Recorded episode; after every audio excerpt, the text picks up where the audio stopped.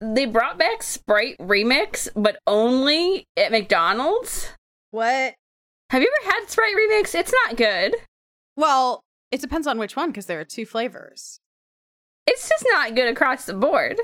I like the tro- I like Sprite Remix Tropical, personally. Listen, it's not great. And the fact that like McDonald's is hawking Sprite Remix as if this is like a brand new item is kind of buck wild. That's true. So there is Sprite Remix Tropical and Sprite Remix Berry Clear. Berry Clear was the Just look at just listen to listen to the name of it. Like Sprite, Berry Clear. Berry Clear. Yeah, no, Berry Clear was bad. I think Sprite Remix is just bad in general. I like Tropical a lot. That's fine. It's just the fact that McDonald's is like Oh, and they they called it Tropic Berry instead of Trop Yeah, just tropical. Yeah, it's it's kind of like they're pulling a fast one. And I don't appreciate it. I don't appreciate deception from my fast food chains. yeah, everybody is calling it like a brand new thing. It's not. It's Sprite Remix. And it was like, look it up. Look that shit up. Sprite Remix was like, like I know, I know that like I know what Sprite Remix is. I drink it. It used to be one of my favorite sodas, the tropical version. Sprite Remix Tropical Berry. Tropic Berry. Whatever the fuck. I wonder if they like fused it together. It, sounds like they did. Oh, yeah, cuz that th- so this has orange. The original tropical did not have an orange flavor. It was pineapple flavor. Orange isn't uh, orange isn't a berry either. No, it's not. Okay. So, what the fuck? I don't know. This is my long line of pet peeves. Maybe the secret answer is that it's actually the flavor that you get from doing the chuck chuck chuck chuck chuck where you like put the cup across all the different The suicide? Yeah. yeah. And they just serve that to you and call it Sprite and call it uh mixed by Sprite Tropic Berry. Okay, they've even just called it mix. It's called mix now. Yeah. What the fuck? I want to go back in time and kick someone's ass. Listen, Sprite Remix has been around forever. It's like Beats by Dre is a distinct thing, but they're trying to go for that cool, same cool aesthetic. Like you've got Beats by Dre, now try Mixed by Sprite. And it's like it doesn't work the same Coca-Cola. No, it's a it's a soda. It's a product. It's like a drink. If I mix a soda, that means that I am putting two different flavors from the dispenser together. And, and listen, Coke, you don't need to even give us like a mixed flavored soda. That's what a Coke freestyle machine is for, which is perhaps the greatest invention anyone has ever created. So Coke Freestyle, the exterior at least, was designed by Pininfarina, which is the same architectural and design firm that's behind a lot of Ferrari's model, like um car bodies. Oh wow. Yeah, in case you didn't know. No wonder it looks so sleek. Yeah, no, for real. I'm being 100% honest. Coke Freestyle machines are like one of my favorite things. It's like, oh, here's a Coke Freestyle machine. It's like, yes, I'll have your largest cup, please. Yeah, they're known for cars and then also that. I get allured by the Coke Freestyle machine, but I only feel it's necessary to order a freestyle drink if I can go to the freestyle machine because if I would if I were to go through like the Wendy's drive-through, I wouldn't want to be like I'll take this Coca-Cola and please put something else in it. Yeah, Like that seems bad anyway. Just you just want the easiest thing. Yeah, I don't want to like that's what ends up making it so I don't go through drive-throughs anyway. Yeah. No, so Pininfarina is responsible 90% of their Wikipedia is cars. And then this. And they're also they're responsible for the 2006 Wim- Winter Olympics torch, cauldron and medals, Okay. a Casio watch that was made in 1999, Oh, but it had a weak strap, so it got a lot of a bad critical reception. And then the Coke Freestyle machine. and then the Coke Freestyle machine. A crowning achievement, I think, in uh, architecture and just in design. except when they put them in movie theaters because then just everyone gets very confused and they get in the way of me getting my popcorn and drink and going into the movies. True. And I would have to wager that I wonder how many people who use the Coke Freestyle machine actually experiment with the drink type and they don't just get Coke or any of the regular sodas. See, whenever there's a Coke Freestyle machine, I always just get vanilla Coke. Always. Sometimes I get the Barq's cream soda or like equivalent because that's in there. But if they have Dr. Pepper, I am definitely getting cherry vanilla doc- Dr. Pepper, which is probably diabetes in a cup in terms mean, of yes. sugar content, but it is so good. But I don't do just that because just that is way too sweet. I'll do like 50% that and then 50% regular Dr. Pepper and then I drink it like that. You have like an I exact ratio going on. It's it's like um it's like a feeling. Like you just have a sense, yeah, it's like this is enough. you know. I do it I do it by by eye and not like exactness. and not exact measures. Alright. I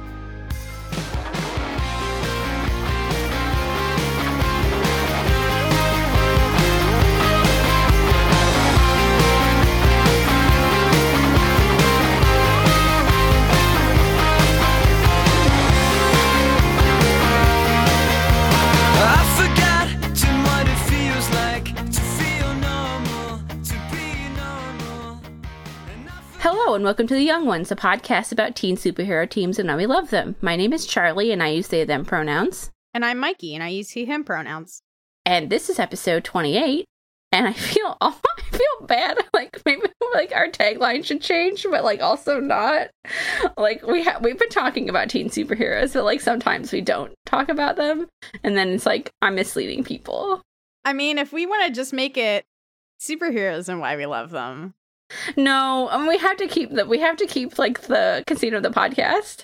Yeah, I think it's okay to do a roundup every once in a while. Yeah, it, there's a lot of things going on. And y'all like them, so if you don't Yeah. like them, like Tell us about it, I guess.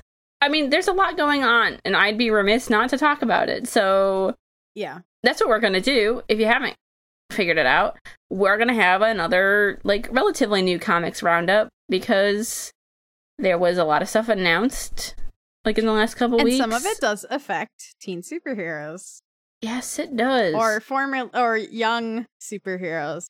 young time displaced superheroes.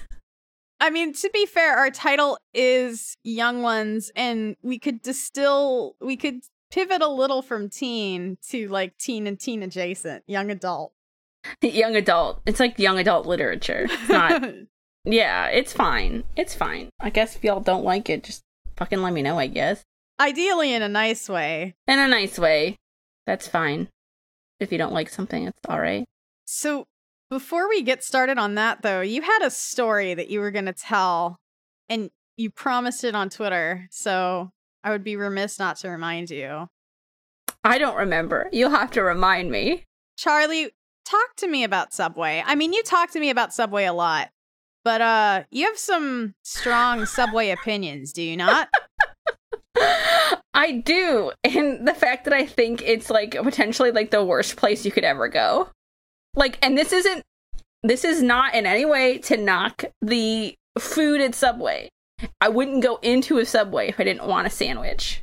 That's just the way it is. And it's like half of that is because that's kind of like one of the only sandwich shops, quote unquote, we have in my small town. But like Subway, the the the, the sandwiches are are all right. Like they're it, it gets mean, the job it's- done. Yeah. It's And just the it's, cheap just the cheap and experience. convenient. Correct. It's like fucking almost. It's just like six dollars for a sandwich. Like it's it's fine, but going into a subway, like actually, actual, act, like the action of walking into the subway and ordering your food is literally one of the worst experiences I think anybody could ever have.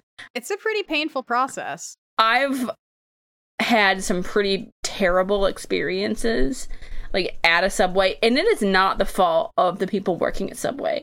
It's the fault No, of everybody enti- else. Yeah, I was like, it's entirely the fault of the people who go there. It's the people who go there. And I don't see I get the same kind of like feeling when I go to a Chipotle, but I've stopped ordering food at the Chipotle in the Chipotle line, like waiting in line. I have and then switched completely over to just ordering online and picking it up well, because the thing about Chipotle is too like so ex- I think we're getting a, you're getting a little ahead of yourself. Why exactly are the people bad and the ordering experience terrible? because nobody can decide what they want to put on their fucking sandwich. It's just like eh, the more options you give somebody, the harder time they're gonna have, and like the more picky they automatically become because they walked inside the fucking subway. Like it's like you walk in, like the tiny little bell rings, like you walk in, at least my subway, the bell rings, and it's just like, oh, I'm in for a time here. Like that's like that's like signaling my death as soon as you walk in the door. and like and then it, my subway has like these weird pictures of framed like framed pictures of just like cheese. That's it. What? It's just pictures of cheese. Like a block of cheese and it's in a frame on the wall. Like there's some choices happening at my local subway. But, like, yeah, if you I'll if you if you walk in and you walk in and there's no one else in there, you're golden. Like I pray for the day I walk into su- the subway and there's nobody there. But like when you when you walk in and there's like a line already, you might as well just walk right out because it takes at least what feels like a half an hour, which is maybe only 10 minutes to get or maybe it's not, just to get your sandwich because everybody's just so like you walk into subway and they're like oh i have my sandwich but i also need to order five other sandwiches for people that aren't here. No. Or no. do you know what i would do if someone's like hey can you like order me and like two other people or three people here a sandwich when you go to subway? I'd say no. I'm not wasting my life doing that for you I mean, so the other problem is regardless of what you order at Subway, you're going to have to make choices. Like you can't just order usually at a any kind of line type restaurant or eating establishment when you have options on the wall, those are specifically to prevent the kind of hemming and hawing that you find at Subway. But at Subway, you order a sandwich and they're still going to ask you what you want on top of it. So it like defeats the purpose. Exactly. And like people go to the subway like they're not prepared to make those decisions. Like, if they you don't- if you can't if you can't tell me like what you want on your sandwich as like when you see options in front of you, I don't want you getting back Well, in see, your car and thing, driving like, home. If you ask someone away from the subway line, they could probably tell you exactly what they liked on their sandwich. But then when they get there, it's like deer in headlights. But so go Chipotle- God. Chipotle at least isn't as bad because there's discrete categories and more of them. Like, yeah, you'll get the people that are like, can you give me a couple extra beans and like stuff like that. But generally, it's like, you know what kind of sauce you want. For me, usually the act of Chipotle slowdown is just things getting shuffled between the various people, which doesn't really happen at Subway. At Subway, it's just like, here, here's an array of 50 condiments and uh, toppings and cheeses and meats. What do you want? And it's like, holy shit, I My brain just I'm fucking not exploded. ready for this. Somehow I'm I went prepared. to Subway and forgot that every time you go to Subway, you're pre- presented with this galaxy of options, and you have to choose from them. It's like a it's like the loadout menu of restaurants. It's like Yeah, it's like I, I clicked on this and now I have to customize it. What do I do? Like it's just so infuriating because like you suddenly like, lose being like a wizard in a role playing game. It's you like suddenly lose all all sense of of anything once you walk in there and like it's it's like breaks it breaks down into like it breaks down into like four main choices. What kind of bre- what kind of sandwich do you want? What kind of bread do you want? Do you want cheese on it? Do you want it toasted? And oh, excuse me, that's five. And what things do you want on it? Like that's it. And if you Like- can figure that out, I think you're fine. Yeah, like I think the problem is like you should have less options Mm-hmm. It's Like- the paradox of choice. Like it's or a real thing that people happens. choose their toppings. exactly. Be like, okay, you want an Italian BMT? Well, it comes with these things on it already. So get your fucking sandwich Right. and get out of here. Right. And like if you want no onions, like specify that and then the person Yes. goes and makes it. And like you can tell them what kind of dressing and that like what kind of dressing, but like if you order a something that has provolone on it, you're getting provolone unless you say different. So like it's opt in rather than opt out and that's better. And that's better. You know, uh But then you Jean-Paul can't Sartre- put 20 uh, Oh my god, you're breaking out Sart on us? I am. John Paul Sartre said that hell is other people. Hell is other people, but specifically people at Subway. Yeah, then I would like to see a staging of No Exit that takes place in a subway. Agreed. That would be perfect, actually. Agreed. Agreed. Charlie, when can we open our black box theater where we have Kafka's Metamorphosis within a Ruby Tuesdays or a staging of No Exit in Subway? I think we're on to something I here. think- what are I th- I think it's fine. I think we could probably do that. We probably make some money on off of that one. waiting for Godot staged inside a Starbucks where you're waiting to meet up with someone? What we're just describing is like uh liminal spaces inside of restaurants and or public areas, which I'm very familiar with. That's another story for another Maybe day. that's how to get people uh well, I don't know that I want to give any more power over to capitalism because if you start having like this staging of no exit sponsored by Subway, like that's getting into some dirty territory that maybe I don't want. that is I want like an off-brand Subway. yeah. I mean, you don't have to explicitly say it's Subway. Right, exactly. Yeah, that's fine. Yeah, but um, just remember that anytime you walk into a Subway. If you have a play that you would like to see in a particular chain eating establishment, email us at youngonescast at gmail.com or tweet us on Twitter at youngonescast.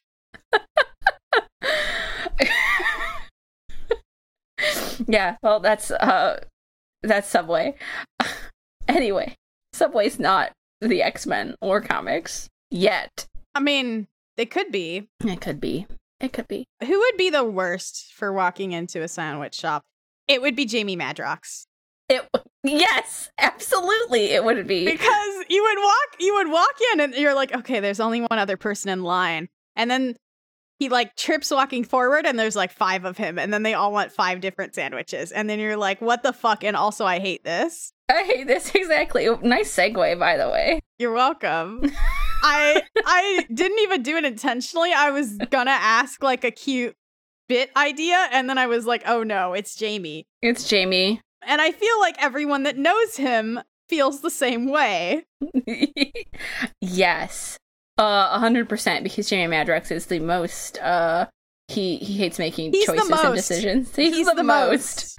Jamie He just the is the most. most. Yes, He needs to do less.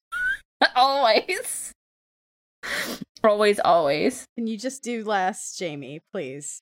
That does bring us into the book I've been reading for a couple of weeks, but you just actually sat down and read one through three, which I actually went back and read one through three yesterday, like in a row.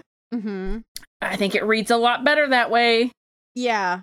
Like this is not a dig on the creative team who is Matthew Rosenberg and Andy McDonald. that's not a dig on them at all. It's just a statement on, you know, like the sequential medium and how that does with different stories. I can see why people wait for things to be completed before they read them because it makes makes your experience a little bit better, right? Yeah, sometimes it does flow better. Sometimes, like, I think there's certain things that are worth watching week to week on TV or reading month to month or week to week, how or bi weekly, whichever the release schedule is. Like, some things work really well for that.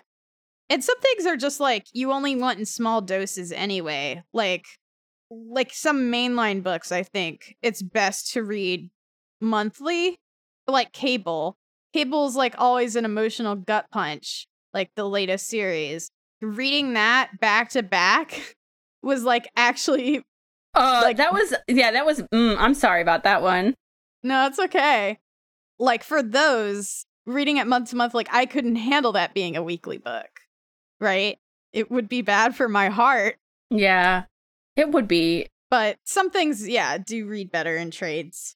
Yeah, and this is a little wacky, but I think reading it together gives it a lot more heft Mm, yeah. because you can you can follow the lines. When you read one and then two and then three months apart, you're like, I'm getting it, but like I'm not pulling those threads as tight as I could be. Anyway, Multiple Man, Jamie Madrox Jamie Madrox. by Matthew Rosenberg and Andy McDonald is, in my opinion, really, really great. Yeah. There's there's a lot of small touches. As with everything that Matthew Rosenberg does. Yeah, he is so good. He's so good at capturing characters' essences and at those small touches. Actually, let's let's let's give our full creative team first before we get too into it. So, as we said, it's written by Matthew Rosenberg with the art by Andy McDonald, colors by Tamara Bonvill Bonvillon Bonvillain. I'm sorry, Tamara. Uh, and letters by Travis Lanham. And covers by Marcos Martin. Would the covers of this have been amazing? Yeah, Like they they've re- they've really just been like off the charts good. I really like the minimalist stuff, yeah. Yeah. And the the running rictus grin Jamie on the first one is really good too. I like the second one a lot. Yeah.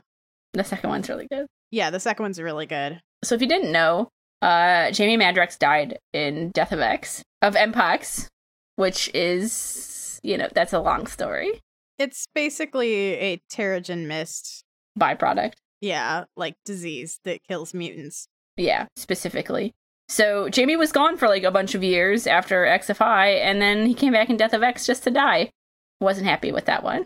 Yeah, I don't think a lot of people were, to be honest. Wasn't happy with that one.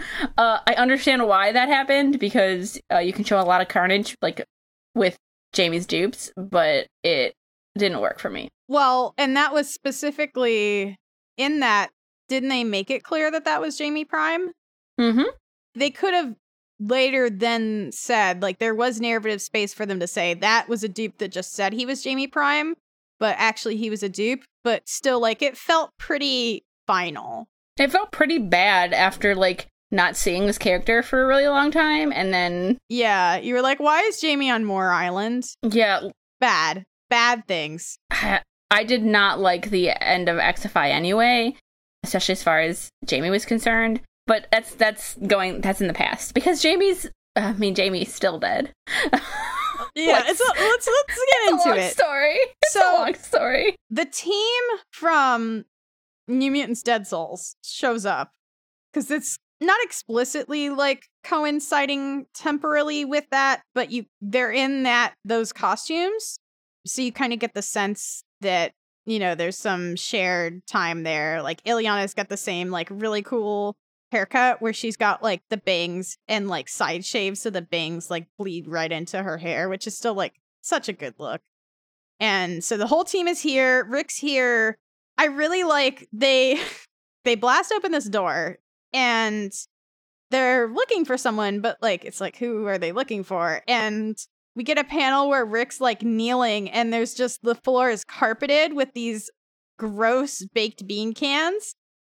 And Guido says, What does this tell us, Rictor? And Rictor says, Whoever was in here was real gross.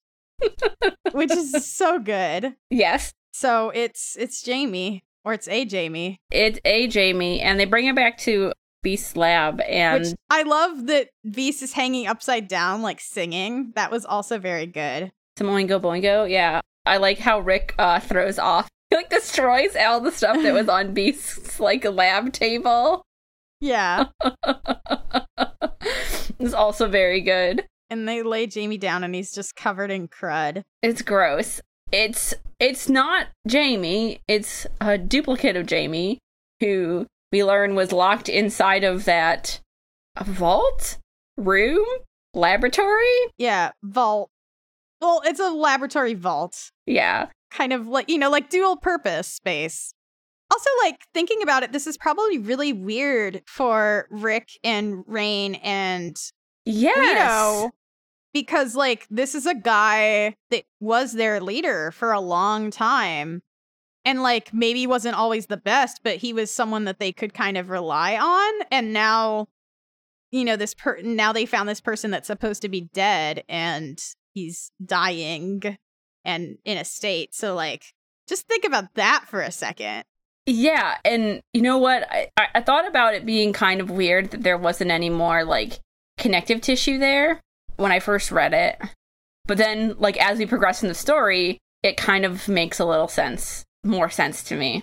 The one thing I really like about Matthew Rosenberg too is you don't have to know the background information to get into any of his stories. He's very good at crafting a story that kind of picks up immediately and doesn't rely on a lot of previous continuity, but if you know it, it adds to it. Like that is one thing that I consistently love about his work and really appreciate Agreed. as someone that you know like i personally love knowing the gritty details about comics canon like even when i don't read like i'll go and look stuff on wikis so i know the context but not everyone is that type of reader.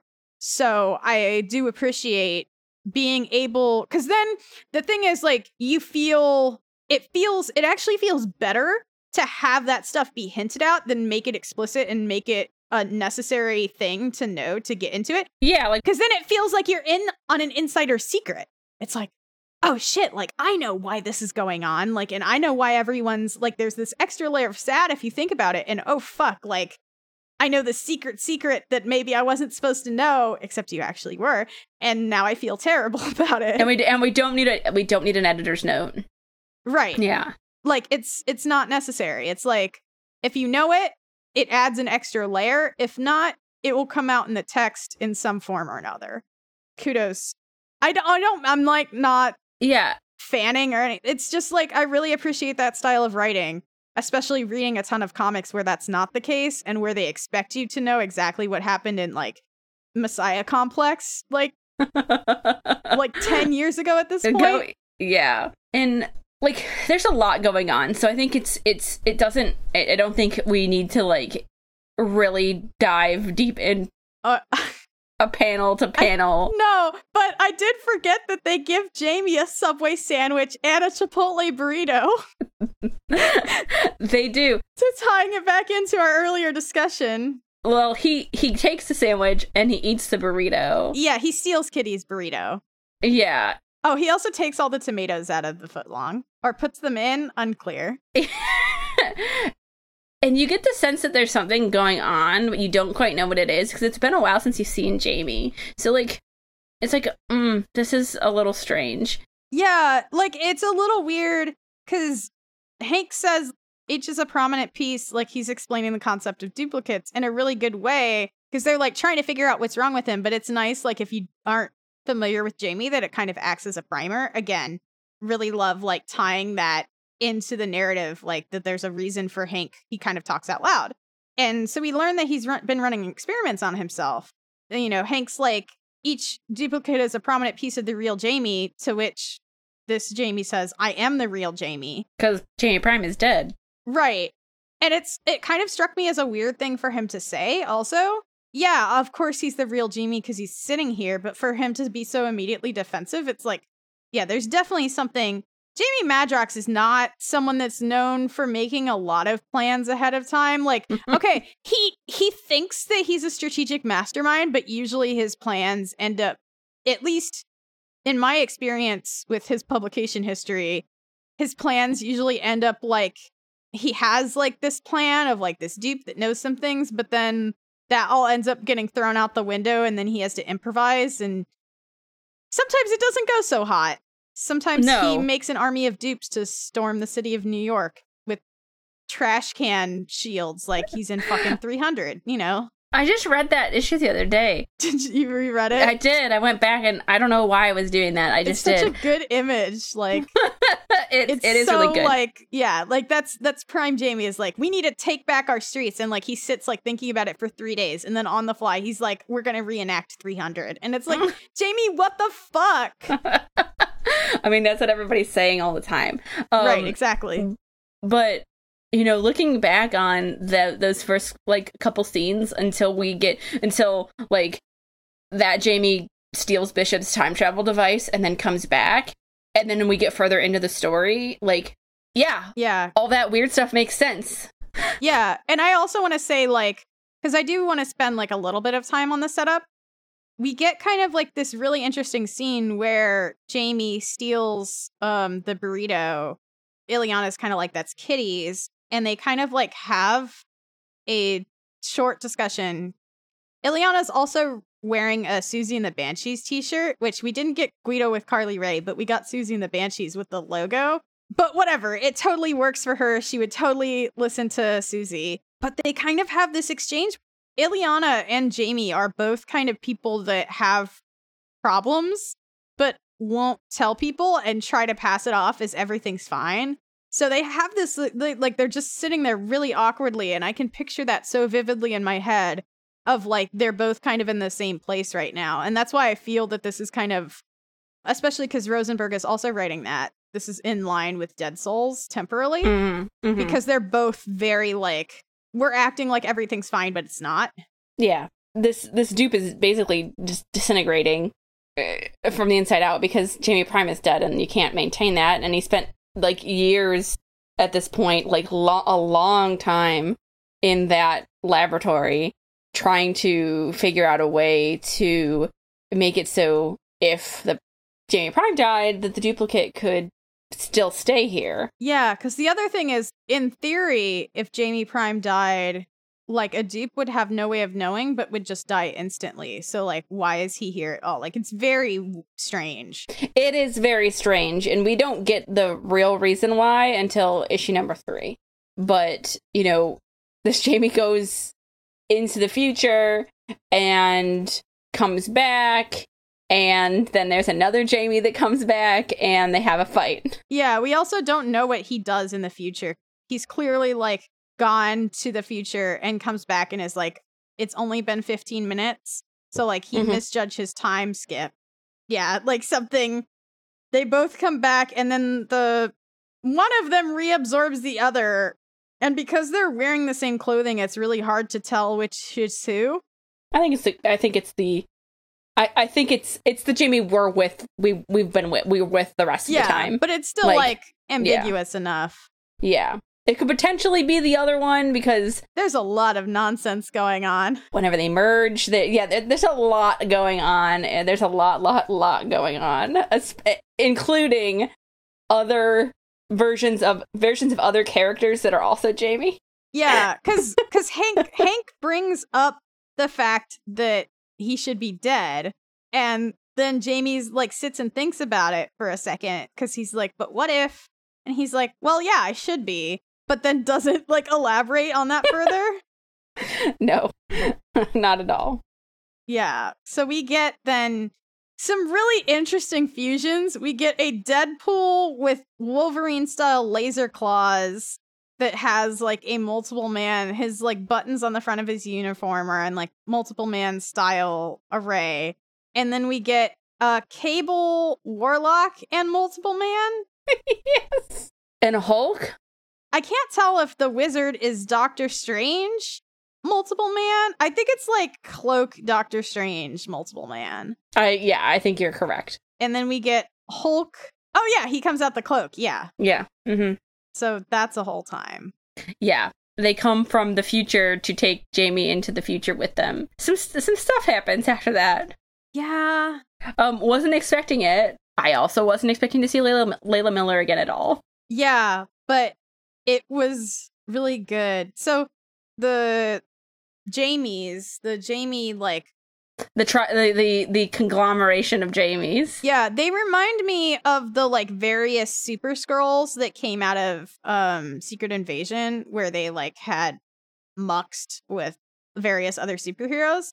So they take Jamie back back to the future, the future they came from, and everything is this like fascist dictatorship where everyone is like there's multiple men cops and like a statue of a Jamie duplicate on a throne of skulls.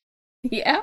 And then the cops are beating up this kid that's begging who says, Screw you, Gene Joke, which is Gene Joke is a classic.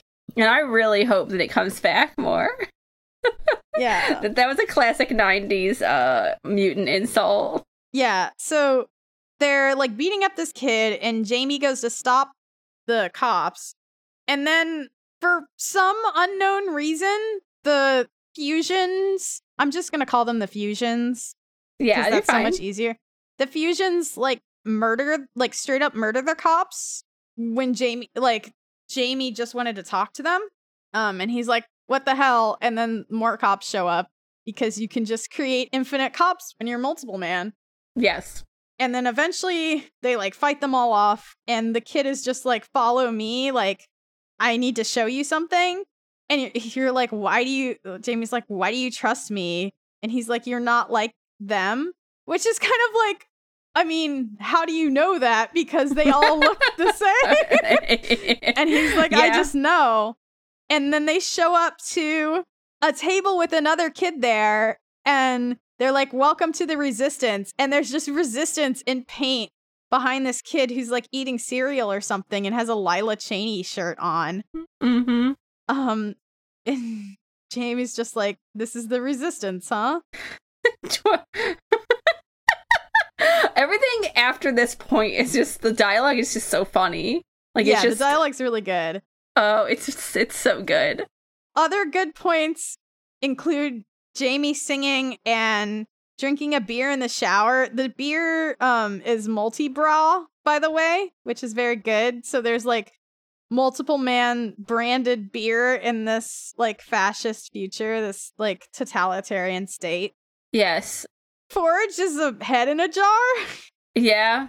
Who's like lost his will to live, Yeah. which is I'm a Which- floating head in a washing machine. Sleep is pretty much all I have, is one thing he says at one point. um we skipped over it, but the the kid the kid in the Lila Cheney t-shirt is Davy Miller, who is Layla and Jamie Prime's son. right. And he also knows stuff. I don't know if you caught that. I Did you catch did a little bit. Well, Yeah.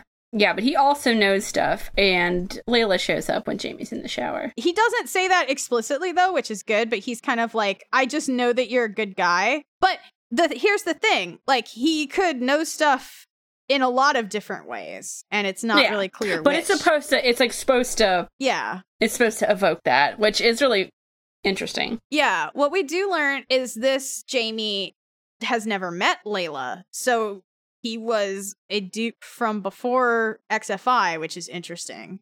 Yeah, no, that's really interesting. I kept thinking to myself at the end of issue 3, Jamie's talking to the, his evil self and they're like, "No, we were we were both like this and that's why Jamie locked us away." Mm-hmm. I was wondering if this is if this is uh, somehow the dupe that pushed Rick off of the building. I mean, yeah, it could be. Yeah, I was thinking about that. But the thing is, like, he didn't recognize Layla at all, so it would have had to have been, yeah, pr- like pre her showing up. Because she shows up pretty early on in that.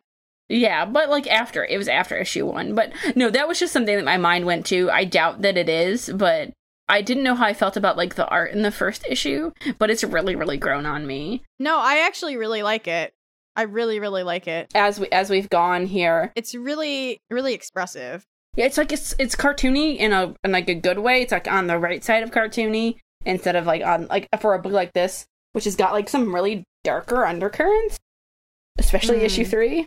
I will be very very surprised if Deus Ex Machina of this book isn't Theresa Cassidy. Mm.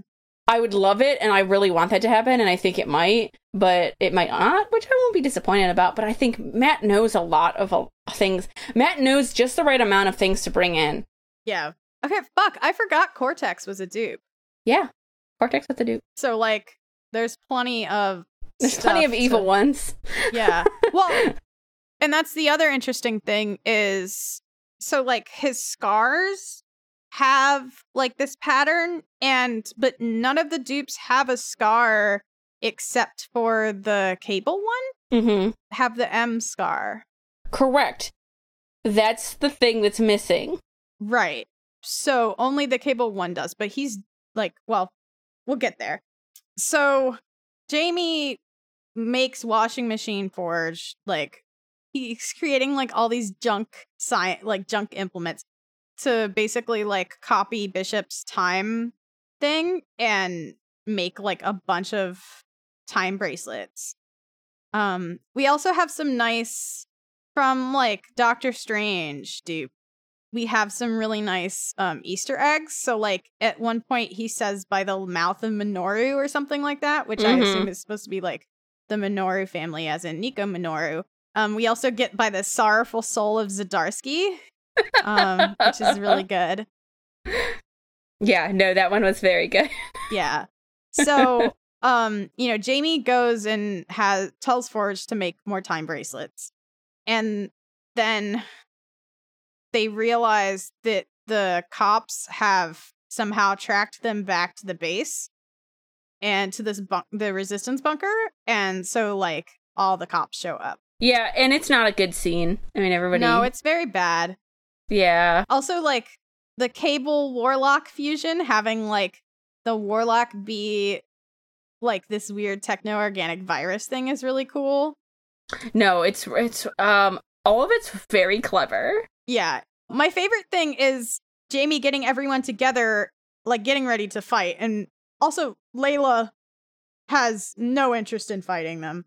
And so he asks Davy, like, where she went. And Davy says she's gone. And Jamie says she ran away and left you. And then Davy says, no, she had yoga today. so she just like pieced out of the bunker. I mean, she's very bitter, which is you know. Yeah. No, it was good. Like, it's funny because she looked visually to me a lot like Uma Thurman. And A she was bit, very yeah. much projecting that, like, Uma Thurman, like, I'm so fucking done with you vibe that's, like, in all of Uma Thurman's appearances in, like, Tarantino movies. And it was, like, it was really good. It was really, really good. Yeah, as someone who's not a big fan of adult Layla Miller, like, and which is only because of But- Peter David. Layla Miller as, like, Uma Thurman and also Sarah Connor, tired mom, is extremely good. Yeah, no, that's very good. Like, that's that's very very good. and it's not it's interesting too because then um davy gets to be kind of the same like like just not obnoxious in the sense that he's like snotty or anything like that. He gets to be the weird kid that Layla Yeah, was in to be- XFI. yeah but like in a really good way. He's not like oh i know more than you. He's just like he is getting himself and other people into situations that maybe he shouldn't be and like is just completely unflapped by it. Like that unflappable nature of Layla Mil- of kid Layla Miller. Not Yeah. the like not obnoxious and like a weird plot device he's just kind Yeah. of like low grade like unflappable weird uh, like unequivocal kid right Yeah, Um, which is what I liked about Kid Layla Miller in XFI. Right. Like, she was just weird and creepy. Yeah. Oh, sorry, I was mistaken. Um, the cable duplicate does not have the M. The cloak, Nobody does. Strange. No, cloak Yeah, strange. Does. that's the only one that does. Like, right. So it it's a it's a thing. Like it's definitely a thing because like you yeah, know like, that that's not like a weird throwaway thing. no. The fact that the m scar is like not present on most of these duplicates is important. Because if we remember messiah complex like that's when like jamie and layla got stuck in the future like got stuck in bishop's future. Mm-hmm.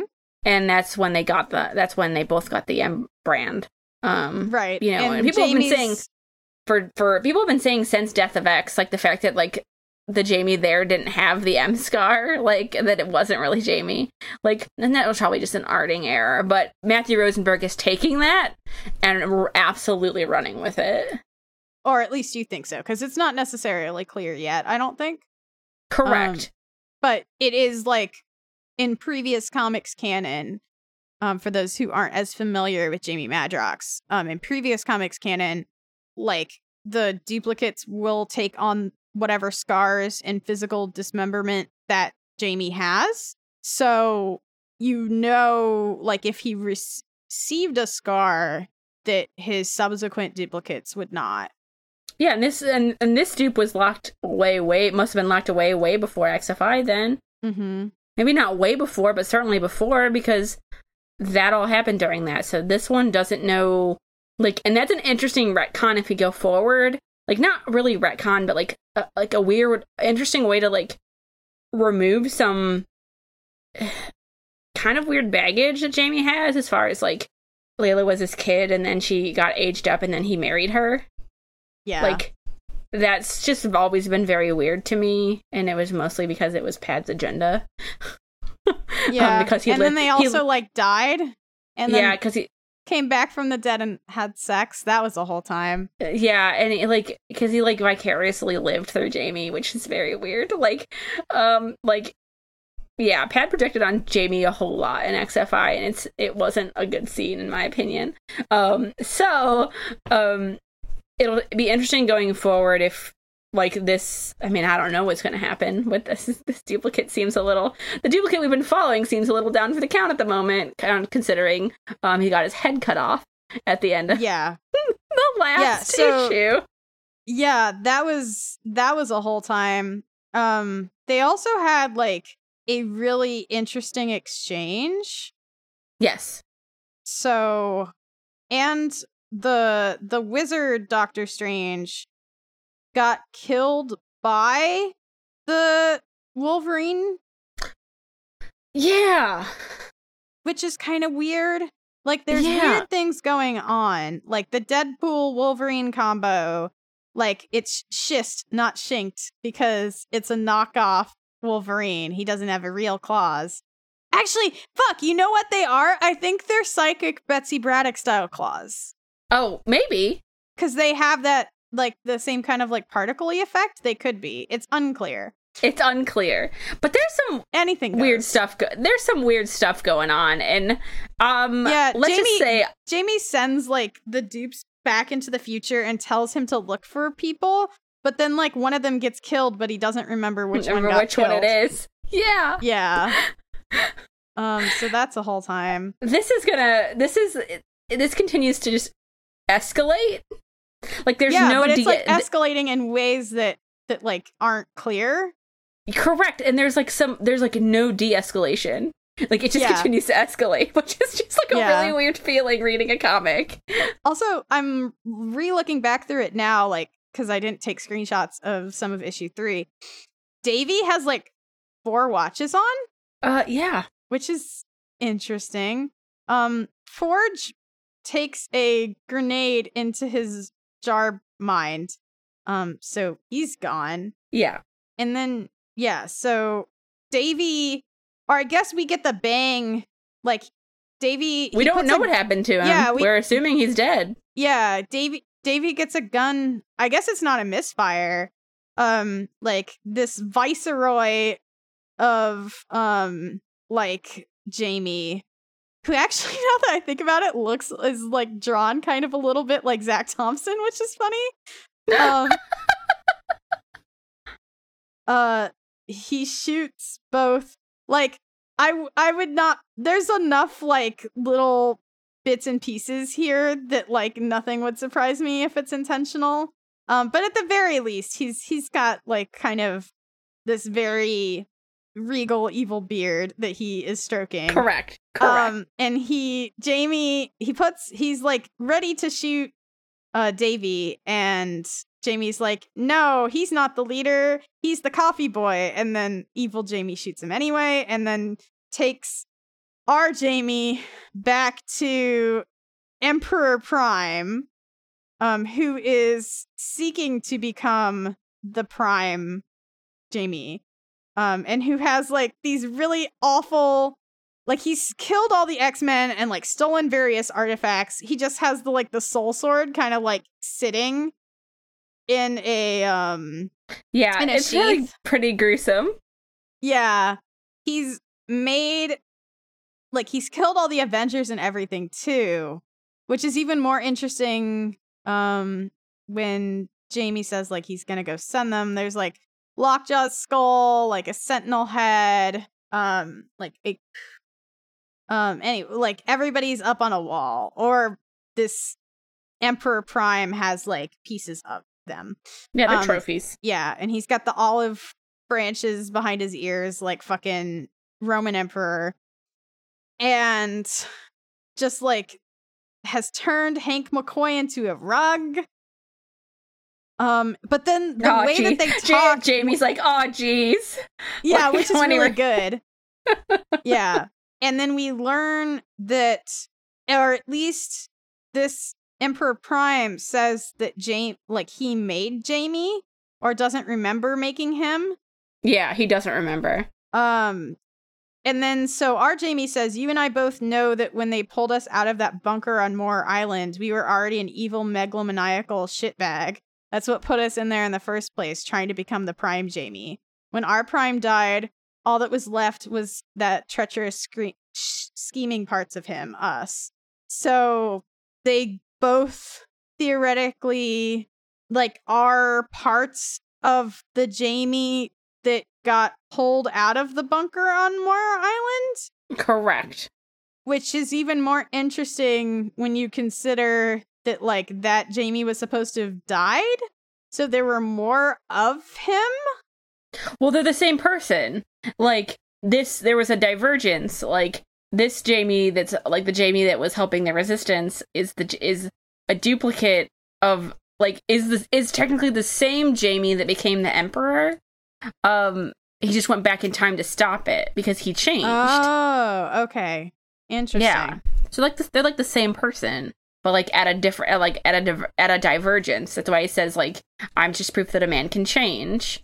Like Yeah, That's- I don't I don't know about that though because like as far as we know, as far as we know, we don't know what the fuck is going on. Let's Yeah. just, let's just leave yeah, that one like out there. Because my thought my thought is that this is not this is like a duplicate of that person somewhere along the line or yeah or when Jane when our Jamie took that first trip he accidentally c- created a duplicate that then became this evil person yeah, I mean, it could be it could be either either or.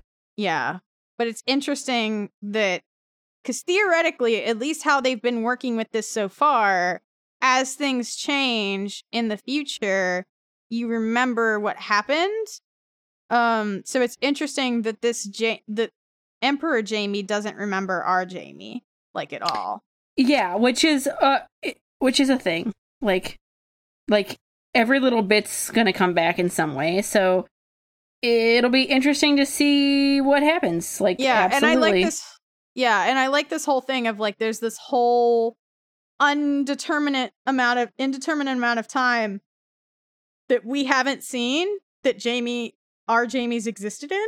hmm And then yeah, he gets his head sliced off. It's really interesting. Head cut off, and I have no idea where this is going. So Yeah. It's a wild ride for sure. But I Yeah, so you should read on it. uh, you should read it, Even and though we've you should, spoiled it all, but yeah, Yeah, yeah, you should read it. It's very if you good. haven't already. that was a long discussion about Multiple Man, but that was also three issues of Multiple Man. So Yeah. I'm fairly- I kind of had to talk through it and puzzle it out myself. yeah, no, it's kind of it's it, it, it's complicated, but it makes more sense when you read it through like one, two, three. Like Yeah. it it, it, it makes a lot more sense. Yeah.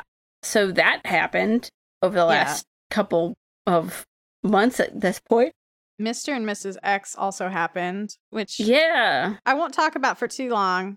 You read for the first time though. Yeah. How did you I mean, I read it when it came out a couple weeks ago, but what did I you think it was about it? cute. I thought it was cute. Yeah, no, it it um um it kind of spirals out of that Rambit Ram Rambit. That's their name together, I think.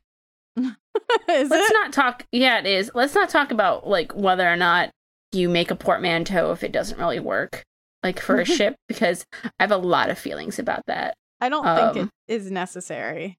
No, if it's cute and good, like Rickstar, use it.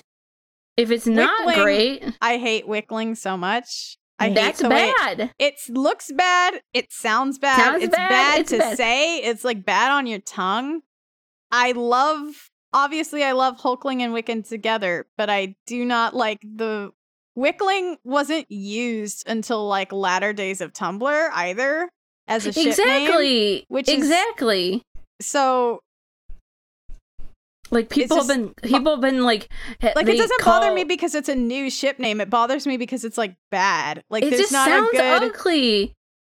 There's not a like, good ship name for No, Billy and Teddy. And it's okay if you just say Billy Ted and Billy and Teddy or Billy Teddy. Like that's fine. Just like say Scott Emma, not Skemma or whatever the fuck you're trying to do over that here. sounds like a disease. exactly. I've It sounds like a bad skin yeah, like it sounds bad like a bad skin disease. skin disease.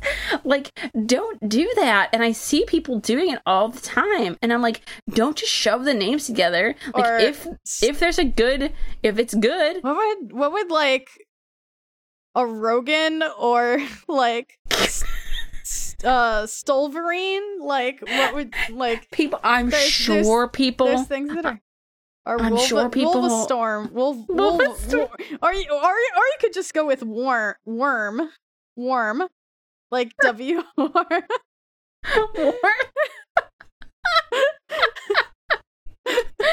like people are all over this shit. and I'm just like, can we not? yeah, like I understand like wanting to find like a cute name for your ship, but sometimes devoting like if you have to really think about it and devote all this energy to it, it's probably not worth it in the I'm end. sorry, guys. It's never never gonna get. You're never gonna have it. it's not gonna be. It's not gonna be the cute one. It's gonna be the ugly one, and you're gonna use it, and it's bad, and you probably just shouldn't. It's okay if it's like Nightcrawler slash Logan. You don't need to make a weird name for it.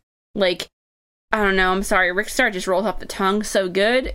It's such well, a good it's one. not, It's it's it's literally just putting like two things together. It's not like some of them try to combine them in like a cute way. Like like uh P- uh Poe and Finn is um Storm Pilot. That's cute. yeah, Like if you But, can go for something like that, great. like calling it like foe or something like that would not have been good. That would have been a bad. Bad. that would have been a bad thing. God. Okay, I'm getting off this soapbox. All right. Um yeah, so Rambit is not a thing. Um however, Rogue marrying Gambit is. I like Okay, I'm get I Let's talk about who who let's talk about who did this book first. Okay, yeah, we should do that. yes. Because Kelly Thompson is amazing and you should know that she wrote Rogue, uh, Mr. and Mrs. X and the Rogue and, Ro- Rogue and Gambit miniseries that came before it. Yeah, so this is done this is written by Kelly Thompson um with art by Oscar um Bazadua. Bazaldua, sorry. Um You know what? Let's let's try this one again. Yeah, so this is Mr. and Mrs. X written by Kelly Thompson with art by Oscar Bazaldua, colors by Frank D'Armata, and the cover artist is the always excellent Terry Dodson and Rachel Dodson, which Always. is really cute. They're amazing covers, but it's also really good that they are doing the covers for a book about a married couple.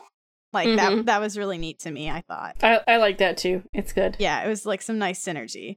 So, um just really briefly, so we we start basically like kind of recapping the events of X-Men Gold. Um we do get some additional cool little hints. So, um we get Laura taking a claw out and trimming like making Remy's haircut slightly better, which is really funny and she tells him to stop squirming. no, it's good, and it calls back to like the fact that like Laura and Gambit have history. Yeah. And um yeah, it's the one thing the art is generally pretty good. However, um there's like this weird issue and I this I'm not going to like go too far into critiquing it. Um but like there's some issues sometimes where the hands look really small or like certain facial features will look too small, which is kind of weird. Like It's it, and there sometimes the faces are a little too round for me. yeah. Yeah, it's kind of like I get it, and it's cute most of the time, but sometimes it's like it's, it's a little bit. It's a little. Yeah, bit, it's a little bit too much. It's funny because oh yeah, I forgot. Like Gambit squirming, and then so Laura asks if she wants him or if he wants her to stab him to like give him something else to focus and he's like I'll pass. And then she kind of like makes a face in the background and like like puts her hands up in the eye the air and kind of like grimaces like full body, which is really funny because we normally don't see Laura emote very much, but she's very um very frustrated by like Remy's like fidgeting. I think it's like making her anxious, which is really yeah, good. no, it's really good. Um, and we also get some Illyana, who is who we find out doesn't like spiders, um, which is kind of like Illyana doesn't get to be cute usually. Um, yeah, I appreciate I I appreciate that. yeah, and Rogue also like has like a girl talk with her kind of, and Illyana's just like not having it. um Because Rogue wants her a power dampening collar for her wedding night. which bad it sounds bad. Yeah. I it mean, just sounds bad. hey, do what you gotta do. And then um Jubilee gets really into like the traditional wedding stuff. Newly rehumaned or remutanted Jubilee is like really excited to be Devamped. devamped. There we go. That's a better word. She's really Yeah. excited to be a part of this. So um that's that was really cute.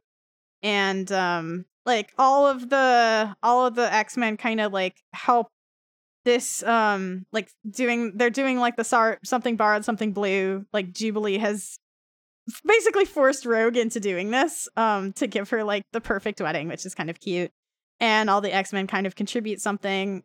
And then her mom shows up to give the something blue which they initially have like this really cute hug cuz Rogue's like really excited to see her and then she asks everyone else to leave and then like then waits from being really excited to have the talk of like okay i'm glad to see you but also what the fuck which i Yeah, thought was really good. Like she isn't just welcoming her back into open arms. She's like they like kelly is not ignoring here like the fact that they have a lot of history Yeah. not all of it good and i i appreciated that because one thing that bugs me so much in comics is when like an event happens and like people that have a history just are forced to or like the narrative implies that like one thing will fix that history And that's just not the case. right and that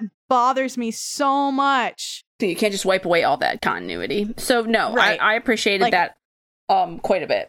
Yeah. But she basically tells her mom like her mom's like i did all- everything with good intentions and she's like mm, sounds fake but i'm glad to have you here just don't cause any problems and like we'll just agree not to talk about all this stuff which is also like an extremely wedding thing which Yeah. i yeah i appreciate it Let's just get let's just get through this. yeah so you know they have remy arranges like a honeymoon in the literal stars for them but they have like an alarm that goes off. Kitty they have like these narratively um convenient bed sheets that keep trailing them around. Mm-hmm. and it's really funny because at one point they like gambit just like goes to make a gesture and like lets his fall and kitty gets freaked out um which is really funny um because it's like you know i like i like when tropes are played with like that like it's it's very good they also have some really cool like space uniforms like yeah, no, their new uniforms are really uniforms cool. are so good no, they're really, really good. I like them a lot. Yeah, because it's like it's so obviously like her classic design with the like halter top, but made into a space uniform. And like the the X's are like offset on the side with like this very with this very really- really cool patterning. It's like it's. I didn't good. even notice the X's. Good call Yeah. there. no, it's- it's it's it's choice. Actually, Yeah, I don't know who did these redesigns, but it's it's they're really good. And I space I usually am into space redesigns in general, but they're tough to get right and be like evocative. Like I know folks had a lot of issues with the O5 when they got their new uniforms and their space uniforms is like not looking particularly X-Men. They just looked like Voltron characters. but these are like straight up like you could tell from Yeah, a this is distance a- that this is this is a really good.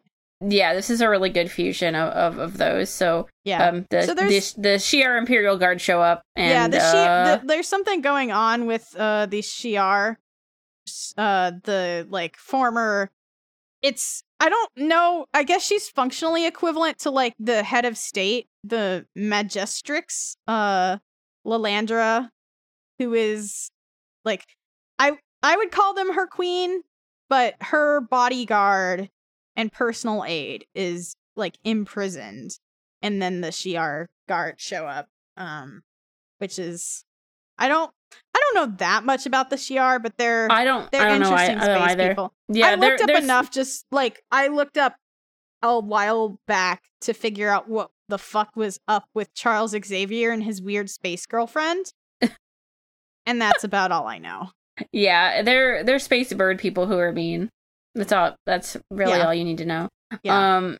Yeah. So that happens, and then Deadpool shows up. Yeah, well, so there's some weird kind of crystal that never gets shown, and Astra, I guess, has phasing powers. So Rogue, um, Rogue touches her to like defeat her, kind of. Um, but then in so doing, like takes her phasing power, and then is like forced out into space. And she doesn't have any way to get back, and she doesn't have any air or anything, which is terrifying. And and Gambit's freaking out. Yeah, because he's like, she doesn't have any gear and can't survive out there because she's just like literally floating out in space in a ball, like so close yet so far away. And then she is teleported away to Deadpool on a bed um, with this weird, like, opalescent egg. So that's a whole time. Yeah, which I mean that's dovetailing out of Uncanny, like Gerry Duggan's Uncanny Avengers.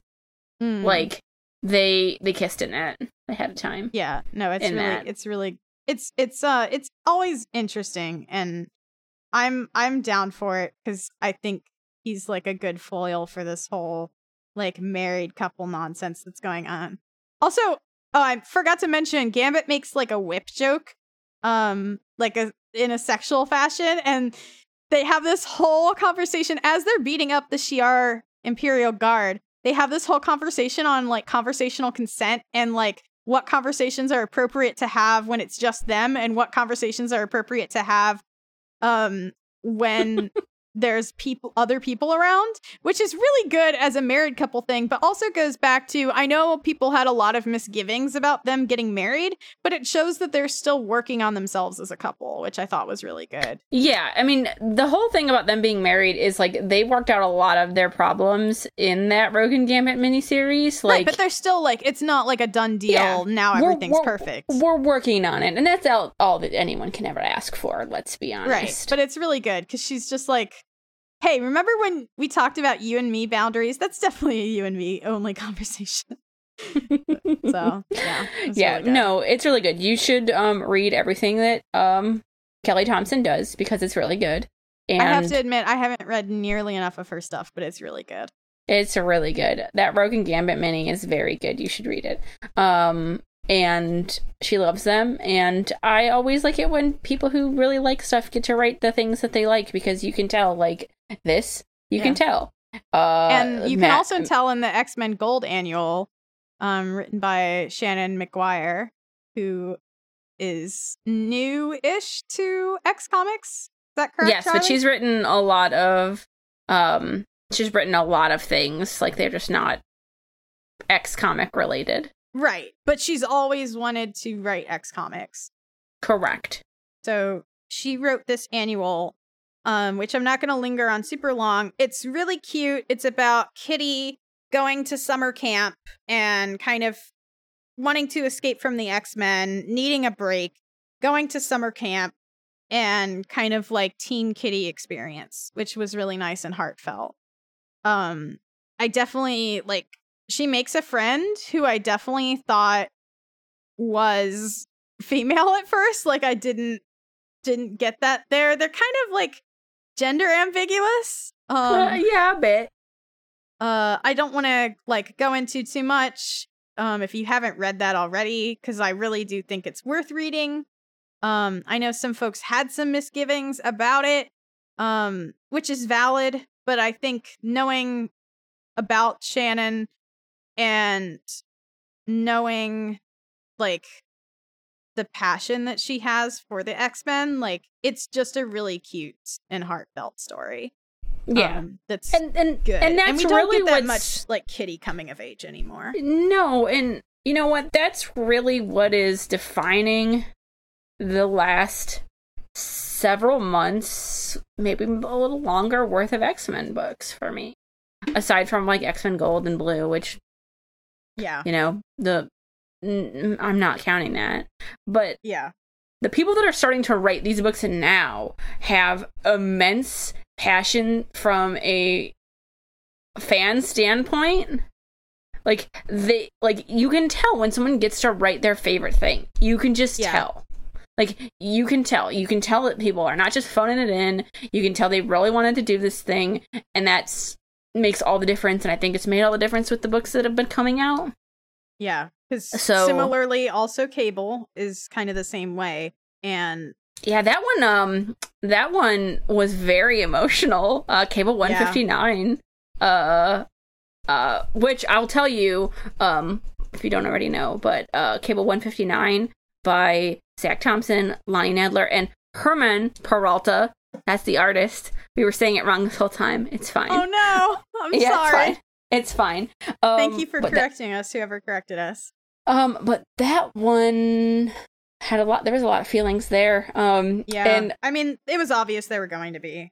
yeah, So we start we start with little Cable as Nathan Dayspring um being kind of heckled by some friends. This is like Age of Apocalypse.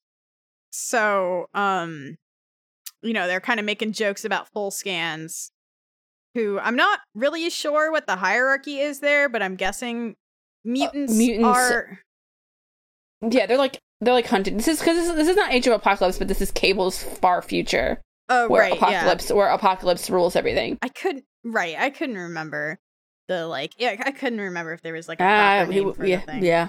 But um, but yeah. So he's being kind of heckled by um his friends, and we learn that one of his friends is a mutant like him, and uh his friend is like, "I'll keep your secret." And then so Cable goes home to Scott and Jean, who are of course going by um Slim and Red Dayspring. yeah. totally human, normal parents to a totally normal human child. Um, and so he gets back there and hears a very loud, which, if you're trying to maintain secrecy, maybe you shouldn't be yelling so loud that your child can hear your argument from 30 feet away. But you know, besides that, um, they're saying that he, for his own good, he shouldn't be allowed to have friends anymore, and that Scott gets to be the one to tell him. Which is maybe a little underhanded by Jean, but she's pissed that that was a thing that Scott is like putting his foot down, and he's like, we can't allow it, um, to keep him safe. Um, Yeah. so then we get we get a really I've talked before about how good this artist is just in general, but we get a really good pout. Just this totally sullen kid pout from Cable before he Yeah. runs away into the forest and is like, I'm totally like, I don't need friends. I don't need, he calls his parents Slim and Red. I don't need Slim. I don't need Red. Like, he starts to build a fire. He's like, I'm totally fine by myself. Like, I don't need anyone. And then Yeah, well. there's like uh cuz the other thing is um Jean said during that argument that the techno-organic virus causes him to see visions of things that aren't there. Um so you know he's sitting in this in this forest and we see this kind of like thing start squirming out and it's like the embodiment of the techno-organic virus and it comes for him and we see this like chasm that he keeps he's been flashing back to like we keep seeing the same thing as a traumatic memory all through the the like run. And so he's kind of like calling for his parents then and it's like getting him. But I think I think what's happening is this is all a visual representation of how he feels when the techno-organic virus gets out of his control. Yeah, I think you're right. Like that it's like a cat it's it's now that I'm thinking about it, it's like a panic attack. Like this is like a Yeah, visualization. Like this visualization is like how legitimately like how a panic attack feels. Like you feel it like you're and you've um you've been through this with me of like the stages of no, I'm totally fine. And like you feel it coming and you're like, no, it's fine. I can control it.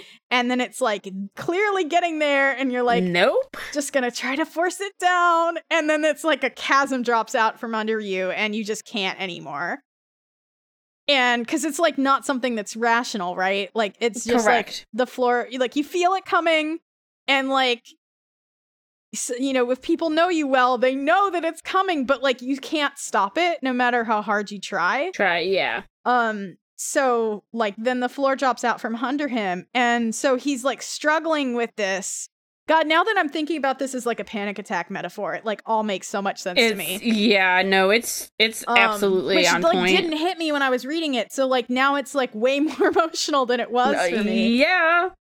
um so he's like struggling with this like in the midst of like a panic attack um and his friend shows up the same one that was a mutant and he's like no stay away but like in that same instant his arm comes out and like lashes out at his friend and the techno-organic virus starts infecting his friend as well and like leeching life out of them. And his friend like starts shapeshifting and then he like tries to get a hold of it and like the hold of the virus and dial it back and his friend keeps shifting and he's like stop shifting like you're making it harder for me and his friend is like that's the only thing it, that i can do to ease the pain and his friend ends up turning into this completely monstrous thing that has no chance of controlling the techno-organic virus because his friend has shapeshifting not um this telepathic and telekinetic control like nathan does.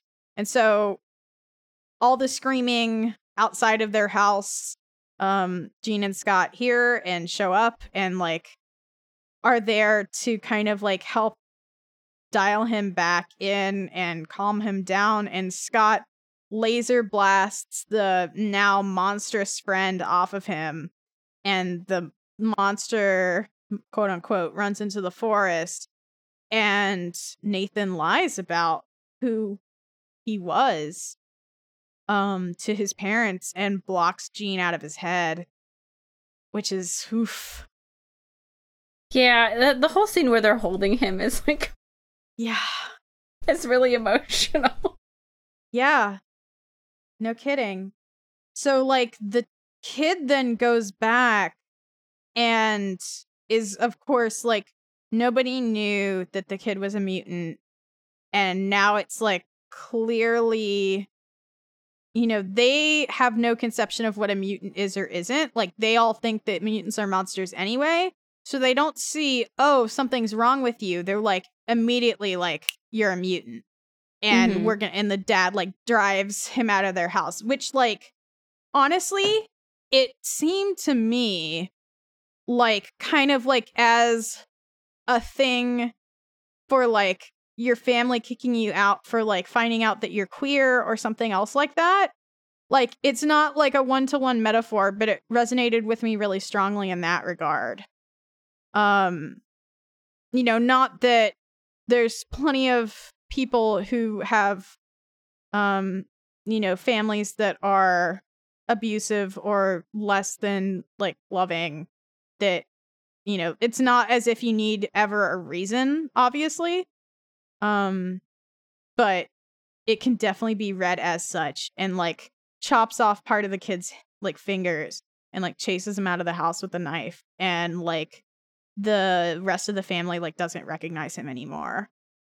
And so this is the person that's been following cable all along which now that i think about it i actually like don't I I don't think like the queer coding is like a good thing to go on. Like it kind of sucks that this monster, quote unquote, that Cable created through a lack of love and like clearly was in like this bad situation is like the person that then the person or monster that then becomes the person that's going to make sure Cable never can get close to the ones that he loves and has Mhm. been like engineering his entire life to be miserable. That's a lot. Uh, yeah. And like, I don't know if I'm okay. Like, it works in a story sense, and this isn't like me like calling anyone out. I just like, with all of that combined, like, I don't know how I feel about that being the the this cr- big crux of Cable's life. I don't think you have to read it like that. I think you can I think you can leave it as like not necessarily orchestrating it, but it's always in the back of Cable's head. Hmm. Like that combined with like everything else we know about Cable makes Cable, you know. Right. Um And like, I guess to a certain extent, it could be read as like it's not even this person. It's like that because of the person that Cable is, that guilt and trauma is like enough to Oh yeah. And that's Like- how I read it. Yeah. But the the thing is there is some degree of authorship from Metis, who's the friend. So like I don't know. It's but at the same time, like the other read of it could be that this is like when you do something unintentionally and end up hurting someone, like you don't know what the consequences are going to be and like maybe you can get past it but maybe that person can't Yeah. is the other read on this and like no matter your intention in the scenario like there could be something that was a complete accident by you or you didn't even notice but then they end up like holding it against you for the rest of your life which is like not even like the indicator of a bad guy or a good guy but just That's like just something thing that people do. happens like yeah. yeah, like sometimes you'll do a thing and not realize the magnitude to which it hurts another person. And but what we do get, which is good, like I really enjoyed the issue. I'm just like I'm turning my head over like the different reads that you can have on this. This is not me saying like one or the other is valid or like the story is wrong for having one. I'm just like re- Mhm. kind of recognizing them and mulling over it. Um, but then we go back to the present day with Hope and with Cable, and like a really good, very symbolic of, um, the like Sistine Chapel like finger touch thing. Mhm. Um, but we get like two techno organic hands, and Cable is drawing all of the techno organic virus out of his friend. Um, as Hope watches, like not knowing how to deal with the scenario. And um he is trying to expel it from his friend and does so with Hope's help and realizes that his friend is still a child.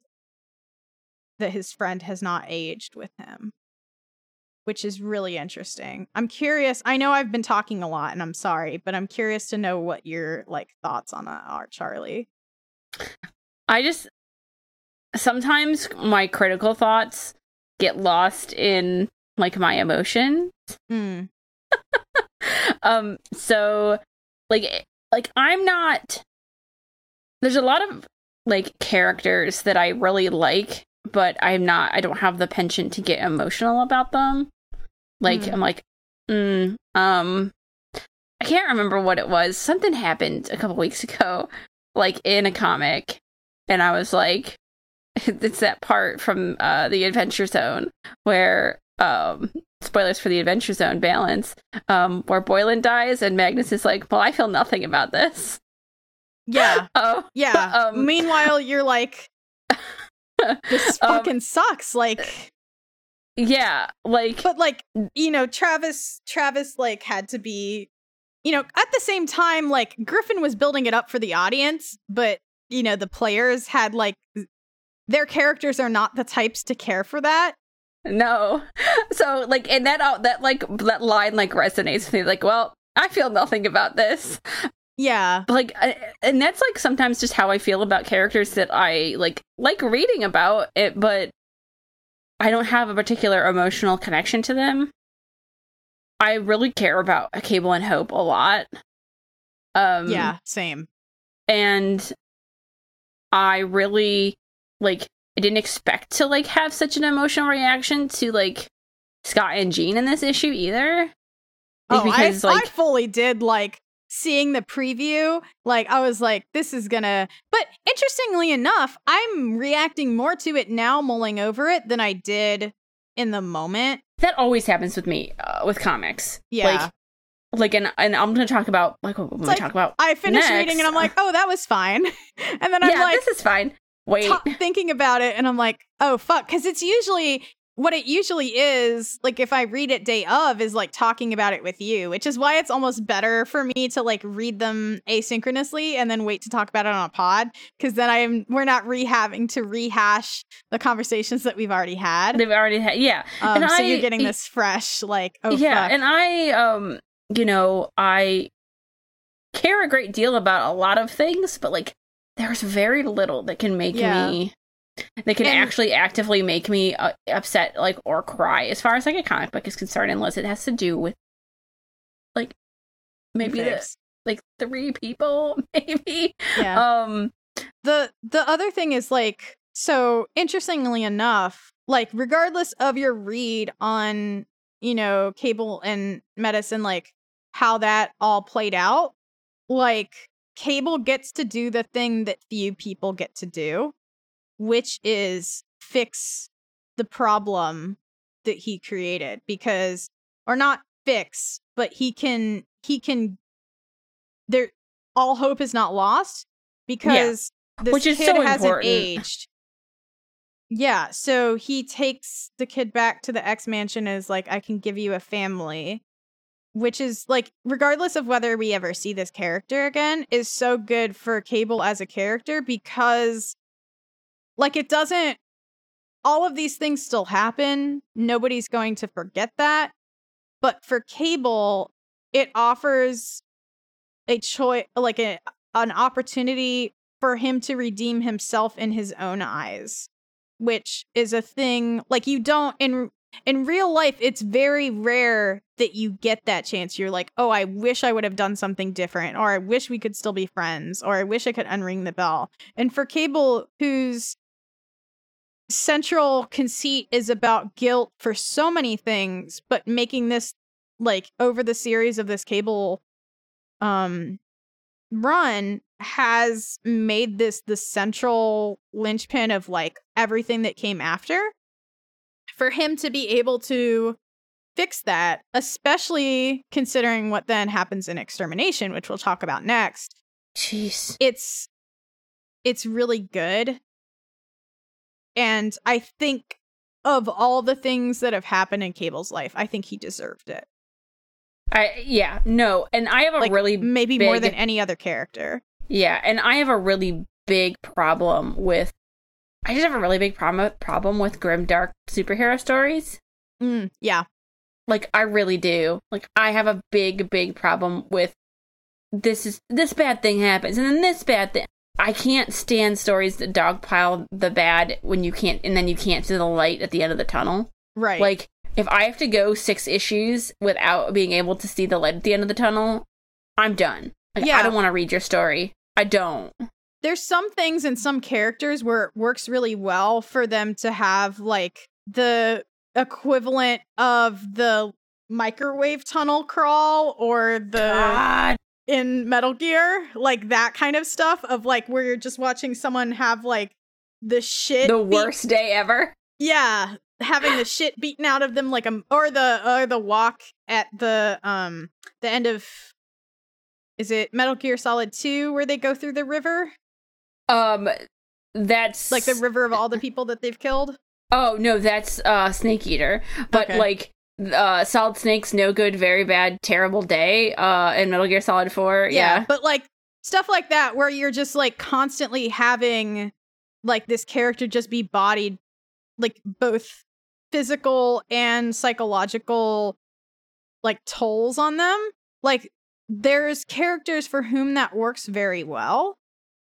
But in comics, you can't have that. Like in games, in like a video game or a movie, you know that like there's a certain satisfaction in watching that happen to a character knowing that you're going to get the ch- that either you as the player are going to get to beat the shit out of the person at the end Mm-hmm. or um that in the end they'll accomplish some goal like noir it comes out of that whole grimdark notion comes out of noir film and because frank miller starting in the 80s kind of tried to imitate that in superhero comics. And it works really well in some instances like it worked really well in the original daredevil run but it doesn't work so well in other things. Because the thing about noir film and that kind of like watching someone get bodied thing is you know even if they end up dead at the end that they're going to either accomplish something or learn an essential truth about the world to which like maybe it's not worth living at all anymore Correct. Correct. and like they're like you know that genre wise going in but in comics it's like even if that happens you know it's a lot of times it's not going to matter like exactly. later So- because the status quo is going to get reset so you have to make that run mean something if you're going to put someone through the emotional or physical ringer Correct. And the microwave tunnel, like the microwave tunnel crawl that Sn- Solid Snake takes in Metal Gear Solid 4, doesn't work if you don't get to beat the shit out of Liquid Ocelot at the end. right exactly And you do, so it doesn't matter. like, or like the end of like um Blade Runner 2049 or um like the thing that it mirrors which is Cowboy Bebop their lives are forfeit but they've accomplished the thing that they wanted to do hmm so like it's like the the end of the road kind of thing like there's nowhere for those characters to proceed but they got what they wanted or some form of it that whatever to at whatever extent it was possible in the end. But like in comics you don't like that doesn't work as well a lot of the times. But here like not only does cable get just bodied like he gets to have that redemption which is really important yeah. That's it's it's so important, and you know I didn't like think about you it can't until have that like him beating and killing metis wouldn't have meant anything No, no, not at all. I I and you could tell that's not the route this is taking. Like as soon as Cable stopped Nate from doing that, right like it wasn't outside the realm of possibility. right It was just something that it wasn't going to do. Well, and even Hope asks, like, did you cure yourself of the techno-organic virus? And he's like, no, like, that's impossible. But it's like, Shenron, like, that is not within my power. Yeah, can't wish on these Dragon Balls for that. It's fine. But, uh, you know, like, he gets what he wanted in the end. But, yeah. yeah. What, sorry, I cut you off. What were you going to say you didn't think about in the moment? Um, I don't. I don't tend to think about like, like sometimes the critical like part of my brain tends to shut off if I'm emotional about something. Right. So like sometimes the only words that can come out of my mouth when I'm like feeling away about something is like that sure was a thing or very good and or very bad. Sometimes like that's all that like those are the only things I can muster.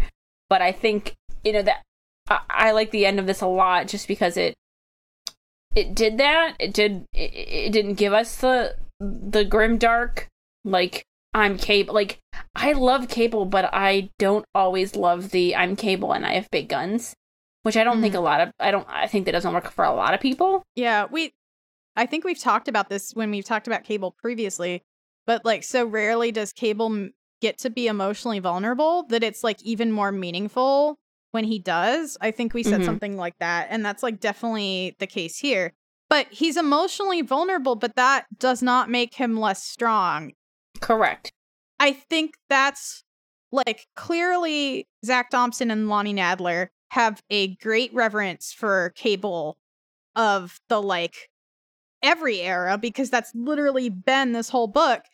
But they don't they show that reverence and like love of Cable as a character while also like showing that like emotional vulnerability and that's really powerful because it's like like you talk a lot about like toxic masculinity and stuff and like in a lot of ways Cable as he's traditionally portrayed is the very like emblematic presentation of toxic masculinity. Well, I mean, Tim talked about uh, about that with us a little bit, like Yeah, people yeah. and their disparagement of the '90s because it's all hyper masculine bullshit, basically. Which, yeah, but the thing is like it it wasn't even that all the time and this shows that like you can come out of reading those books and like show appreciation for those books and have non-toxic masculinity at the same time. hmm So, yeah, it's it's really good and it means a lot to me. I know it's like kind of a dad book, but it's also like just Cable as a person and like that means a lot to me like as a person that it has like kind of like a fierce love for my friends and for the people that I care about like I will go to bat for them but I will also absolutely like defend them like it's really important to me to see stuff like that in comics like Yeah. not just punching the bad guys but like being able to do good things that help people too. And like Cable's also all about that, right? Like he's constantly like going back in the future and like saving kids and like helping people. And I think that's something that people like people think about Cable and the big guns, but they don't think about Cable like going to save people and keeping them safe and preserving the future. Which which is why like it's so good that Zac and Lonnie made that the linchpin of his like entire personality of like the fact that he wasn't able oh god it's so good. Like the more i think about it i wasn't thinking about it in the moment either but i think that's why it's like talking about things with you is really good and that's why like we bounce off each other in a really good way but like god it's just oh it's so good. It's like yeah. the everything that's good about cable as a character and that i love. Sorry i could talk about this one i didn't realize i had this much stuff to say about cable but i did oops Whoops. Well, that's okay because we're not finished talking about cable proper. yeah, we're not finished talking about cable because we have more to say about that on the bonus episode we're releasing this week.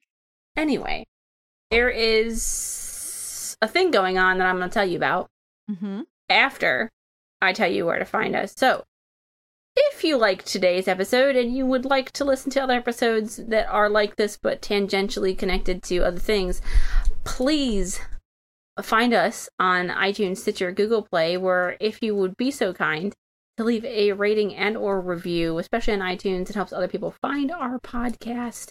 If you would like to tell a friend, please do. You can find us on Twitter at Young Ones Cast, where you can send some questions and we'll probably answer them. I enjoy answering questions. Yeah, I should also plug the website because we like never do that. You can also find all of our episodes and links to where you can listen to them without Google Play or iTunes. The direct links on youngonescast.com. Yes. Uh, or you can email us questions, concerns, other things, uh, spiritual entities and ghosts, even. Please don't send those. Um, to youngonescast at gmail.com. That is where we are there collectively. Um, you can find me at Genetic Ghost on Twitter, where I'm doing a lot of things. Very recently, I have a uh, some things upcoming that I'm working on that you won't be able to see quite yet um, even after this episode goes up. But I am working on them, trust me. But my Secret projects. secret projects, yeah. Not the other project that I'll mention. But how about you, Mikey?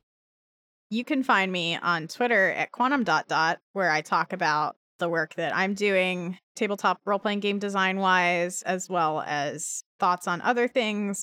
I don't know if um there'll be another episode before my birthday, so it's on August 29th. Happy birthday! Thank you. But uh yeah, you can also find me on twitch.tv slash quantum dot, especially now that I've got my act together and assembled my new parts for my computer, which were my birthday present to myself. I've been streaming Alan Wake, which is a really good, goofy, like Stephen King inspired and Twin Peaks inspired game that is totally like po- it's also like a deep satire of like the idea of literary genius in a really good way. And it's been really fulfilling to play through that game and just laugh at this like schlubby author. So, yeah, that's me. Yeah. Before we go, I'd like to bring your attention to something that I created from the ether, which is the Guide to Exceptional Baking Zine and Cookbook. So, um, I literally put this together in a day, or the thought of it together in a day, and now it's grown into a monster. that's that's how this podcast happened, and that's how your best ideas happen, honestly. I mean, that's very true.